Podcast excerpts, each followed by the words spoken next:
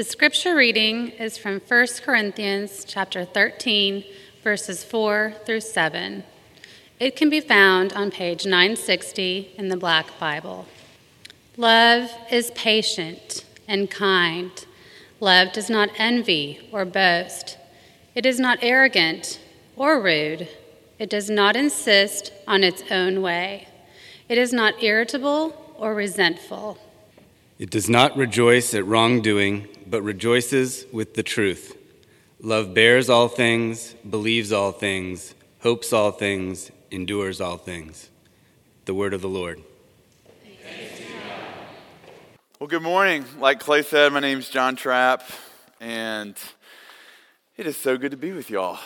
I love this place, and I love you people, and I'm just, I could talk this whole time about how much you have meant to me um, and how grateful Chrissy and I are for how this church has loved us and encouraged us and prayed for us and supported us.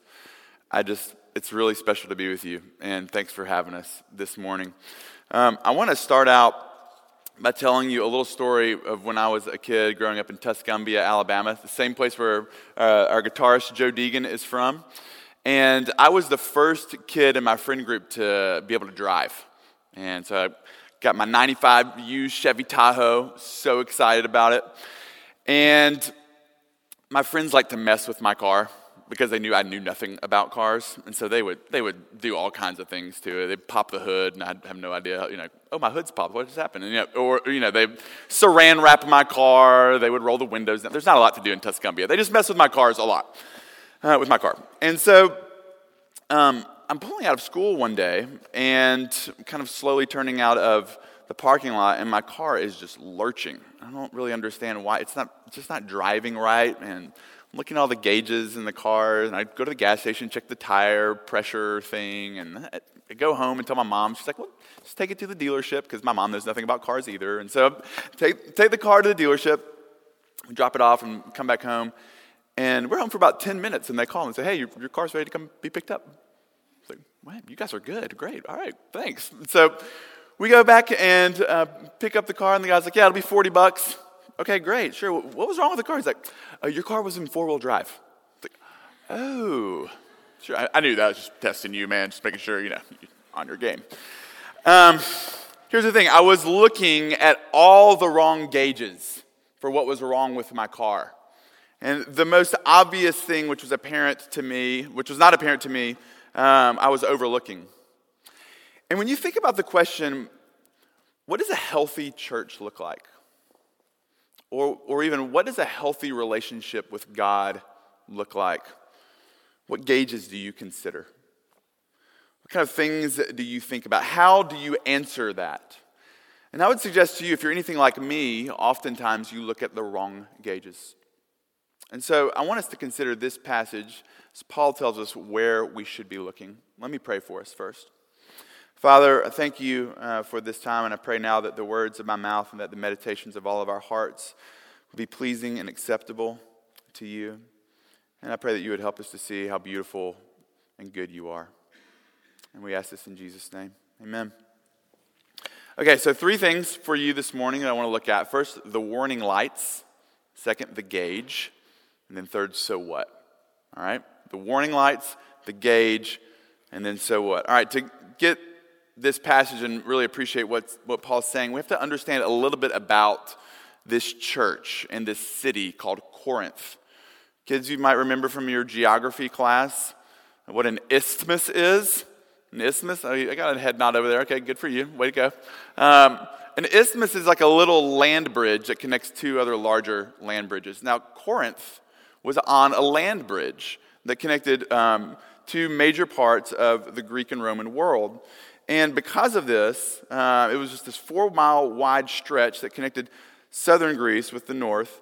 Um, Corinth was an incredibly uh, wealthy and populated and diverse place. In, in, in, fact, it was at that time the most populated, diverse, wealthy, and commercially minded city in its region.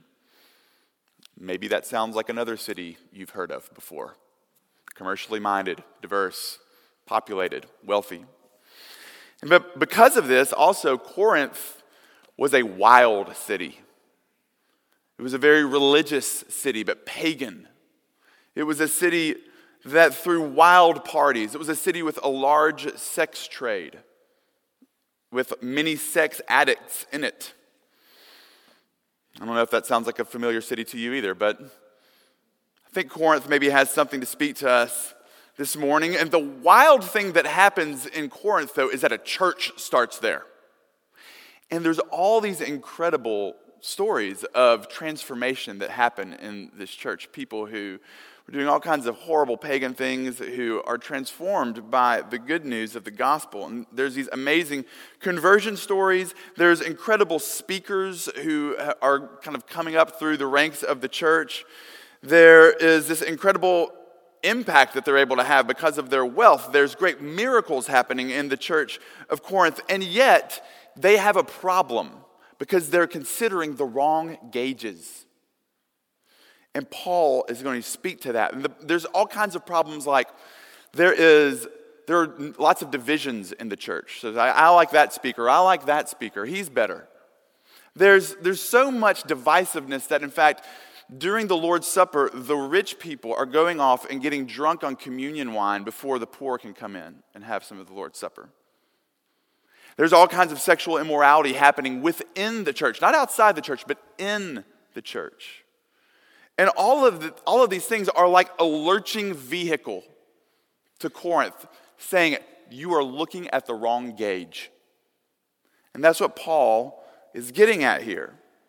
And so he starts talking about warning lights that we see here in 1 Corinthians 13 the different kinds of warning lights that go off when we are looking at the wrong gauge. And we can see this happen personally and also within the church. And I want to talk about both of those. So, personally, he goes through this list and he says, We can become boastful. When we're looking at the wrong gauges, we become boastful. We become the kinds of people who are seeking our own glory. We become envious. We want what others have rather than being happy for them. We become arrogant. We elevate our status above that of others. We become rude. I don't know if you've noticed that trend on Twitter lately. Some rudeness out there. And there's also rudeness in here, in our own lives. When we disregard others' experiences, maybe our children's, our spouse, our friends, our coworkers, we disregard their experiences and prioritize ourselves. There's irritability. We're easily angered. Maybe your kids were slow getting ready to go to church. I don't know. Easily angered and irritated with others for the sake of our own selves and our own comfort. Or we become resentful and angry about not getting what we wanted. These are the warning lights. But I want you to see what Paul puts right in the middle of this list. And I think it sums up all the other ones. Insisting on your own way, self centeredness, concern with the self. And what's kind of radical about this, about this being considered a warning light, is it's the opposite of what our culture tells us makes us happy. And this spring, in the New York Times, columnist David Brooks read an article, Five Lies Our Culture Tells. Here's one of them. He says, One of the lies is this I can make myself happy. This is the lie of self sufficiency. This is the lie that happiness is an individual accomplishment. Can, if I can have just one more victory, lose 15 pounds, or get better at meditation, then I will be happy. The people look back on their lives from their deathbeds and they tell us that happiness is actually found amid thick and loving relationships. It is found by defeating self sufficiency for a state of mutual dependence. It is found in the giving and receiving of care. Now, many of us know this. We believe this that real happiness is found in giving of ourselves, and yet so we do it so little. We're so quick to consider the needs of ourselves. Who have you thought about the most today? I know I've thought about the most today. It's not you. Sorry. It's me. Think about myself the most. What does this look like when we don't only do this as individuals, but as a church? We begin, we begin boasting about our church's successes. We don't talk about the things that aren't going well in the church. We boast about our successes and our programs that look so great and are wonderful. We become envious when there are other churches who, who we perceive as doing better than we are, as being successful. Think of the other warning lights that Paul gives us arrogance. We begin to look down on those other people, and they don't really get theology. I mean, have they even read John Calvin?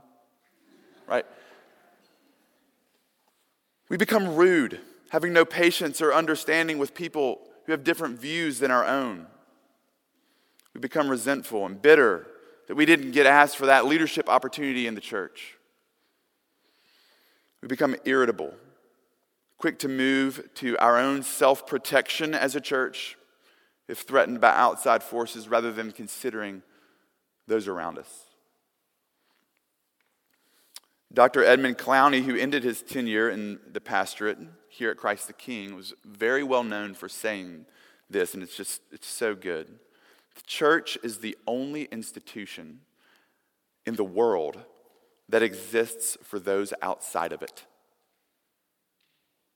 We exist for those outside of these walls.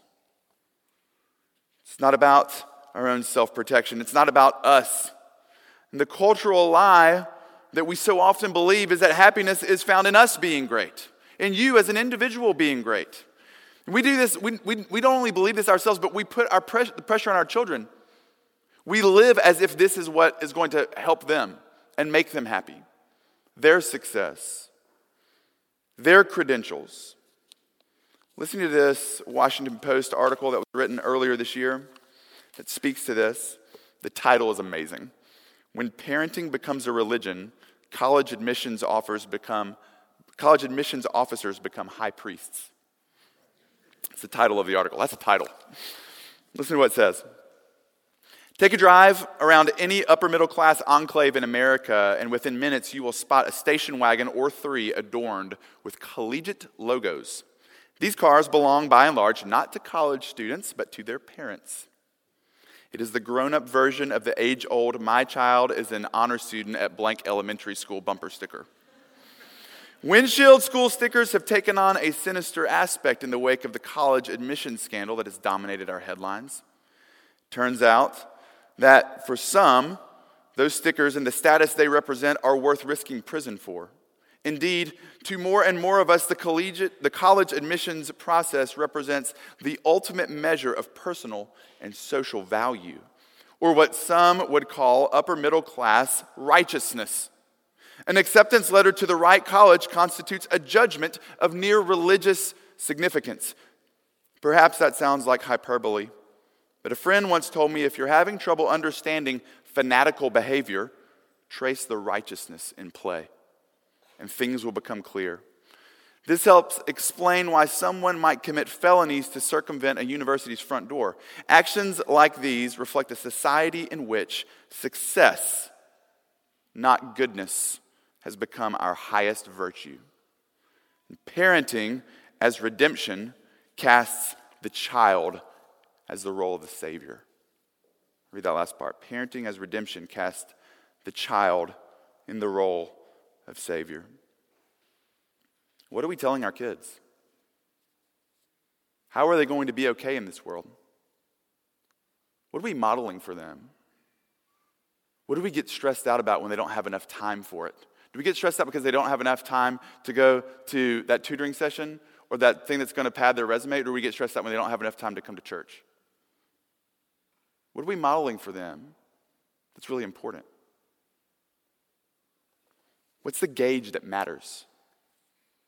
Not just for parents, for all of us. We all do this. We act as if it's up to us to make ourselves okay. Do you see how anxiety inducing this is, by the way? It's up to you to be okay. If that's the truth, then we can never be secure. So, what do we need? We need to look at the right gauge. The gauge that actually matters. The only one thing love. Jesus says that all of the law can be summed up in two things love the Lord your God with all your heart, soul, strength, and mind, and love your neighbor as yourself. If we don't have it, Paul says earlier in 1 Corinthians 13, if we don't have love, we're nothing. You can have great speeches, great miracles, be willing to die for your faith, Paul says. If you don't have love, you're nothing. So think about these warning lights if love is applied to them. How that begins to unwind these warning lights of arrogance and boastfulness and enviousness. How freed would our children be if they did not feel the pressure of needing to live a life worth boasting about? How would our friendships change if we would stop envying our friends, but instead rejoiced for their success and their fortune? How would our conflict resolution change if we didn't arrogantly, arrogantly, and I'm talking about myself here, welcome to the club. How would our conflict resolution change if we did not arrogantly assume our innocence and the other's guilt, but instead we entered conflict with the goal of listening and humility because of love? How many of our marriages would be transformed if we did not insist on our own way, but instead considered the other's flourishing and care first? How life giving of a church could we be if rather than rude coldness when someone comes into the doors of a church, they experience warm hospitality? Biblical hospitality. Biblical hospitality is hospitality for the sake of the guest. Southern hospitality is hospitality for the sake of the host. What if they experienced biblical hospitality that came to a church? What kind of subordinates would we be in the workplace if when we are when we have slights or disappointments, we embrace them with grace and patience rather than resentment? What kind of generosity could you show to this city if you were not conser- concerned with yourself first, but loving others? The Bible tells us where our treasure is, there our heart will be also. I dare you to go home and look at your budget and ask who's getting the love. Where is your heart? Where your heart is, there your treasure, where your treasure is, there your heart will be also. We're called to love. Where's the love? Now listen. How do we do this? So what? If the gauge that matters is love, then like how do we get it? And it, this is hard for us. And I've got to confess to you, this is hard for me. I have experienced how hard this is in lots of different ways, but one of them was this spring. Uh, as I was once again sitting in my office, and it was Monday at 3:30, and I was thinking about what was next on my calendar. Because what's next on my calendar at RUF on Mondays at 3:30 is to go to East Austin to Elmridge Apartments, where we do after-school tutoring with our college students and with kids who are coming home uh, in an impoverished part of the city. It's my least favorite time it was my least favorite time in the spring. It's incredibly inefficient. Every Monday, I'd be sitting there looking at my all the email that I needed to get I needed to get to, all the things that I had to check off my list. And there was that time, Monday at 3:30. And one of the reasons I don't I didn't like going is the kids don't like me. They don't. I was the children's minister here. The kids there, they weren't into it. They weren't buying the hype. Sorry. Three times last spring, I was spat on by a child who I was trying to get to do their homework. There was one kid, every time I would talk to him, he'd just go, Shut up. And then I'd talk to him again, and he'd go, Shut up. That's it. And so Monday at 3:30 rolls around, and I don't want to go. And then I stopped and I thought, how often am I like those kids with Jesus? How often have I spat on him? As he was spat on when he went to the cross. How often has his word spoken convicting things to me? And I look at them and I say, shut up. But you see, Jesus, like what Paul says, love is patient and kind. Jesus is patient and kind with me and my stubbornness and my self centeredness. It's the gospel. It's the good news to sinners. You can replace Jesus' name with this passage, with love. Switch love and Jesus around, and it sounds like this, and every word of it's true. Jesus is patient with you, Jesus is kind to you. Jesus does not envy or boast. Jesus is not arrogant or rude. Jesus does not insist on his own way. Jesus is not irritable with you. Did you know he's not irritated? Man. Jesus is not resentful. Jesus does not rejoice at wrongdoing, but rejoices with the truth. Jesus bears all things. Jesus believes all things. Jesus hopes all things. Jesus endures all things. Jesus did not insist on his own way. In the Garden of Gethsemane, when he cried out to his Father on the night that he was going to the trial before he would be crucified, he said, Father, if it's possible, let this cup pass from me, but nevertheless, not as I will, but as you will. Jesus did not insist on his own way for your sake and for mine. Jesus bore all things, he bore our sin, he endured all things for you on the cross because he loves you. He is love, he loves you. Your hope is not in you taking care of yourself, your hope is in him. So come to him.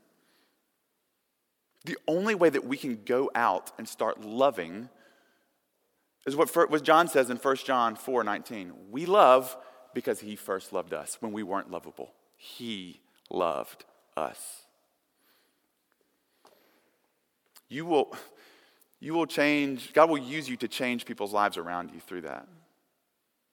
Not, and don't look at the wrong, at the other gauges how, how can we start doing all this incredible stuff without first thinking of the gauge that is important, that most matters love.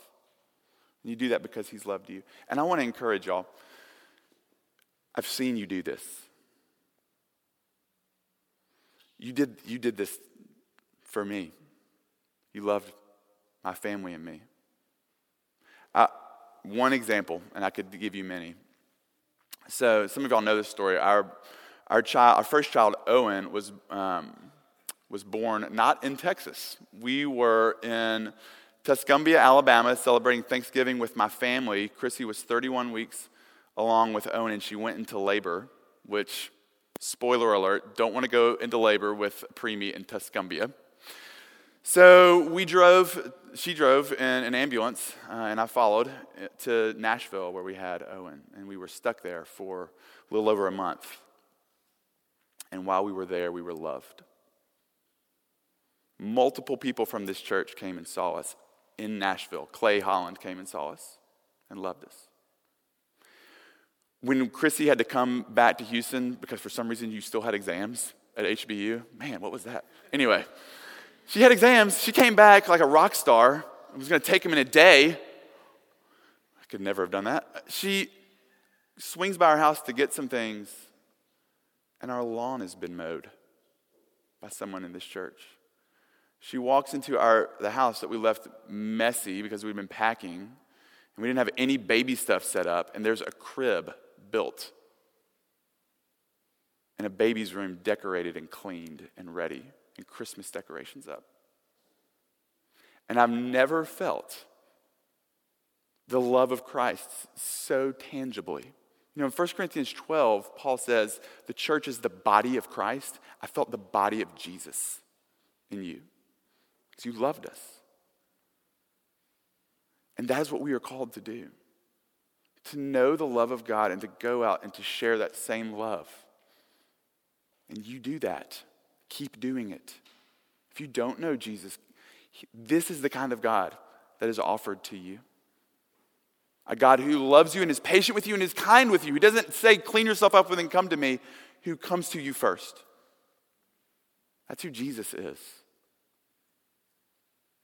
And this is where we, this is where we experience it. You need this. Church is the non negotiable. This is, this is where Paul is writing this letter to the church in Corinth.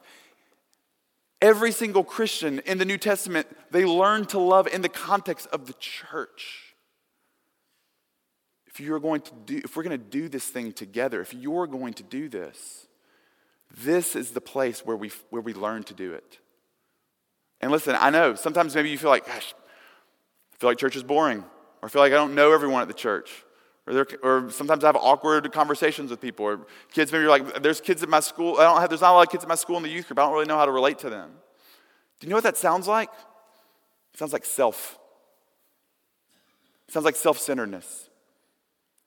But church isn't about you, it's not about me. It's where we go and we love because He first loved us. He's first loved you. Let's pray. Jesus, King Jesus, we thank you that you are the only righteous and good King. You are the King who became a man and suffered and died for people who did not yet love you. We thank you that you loved us first. You are good. Help us to go and love others. In Jesus' name we pray. Amen.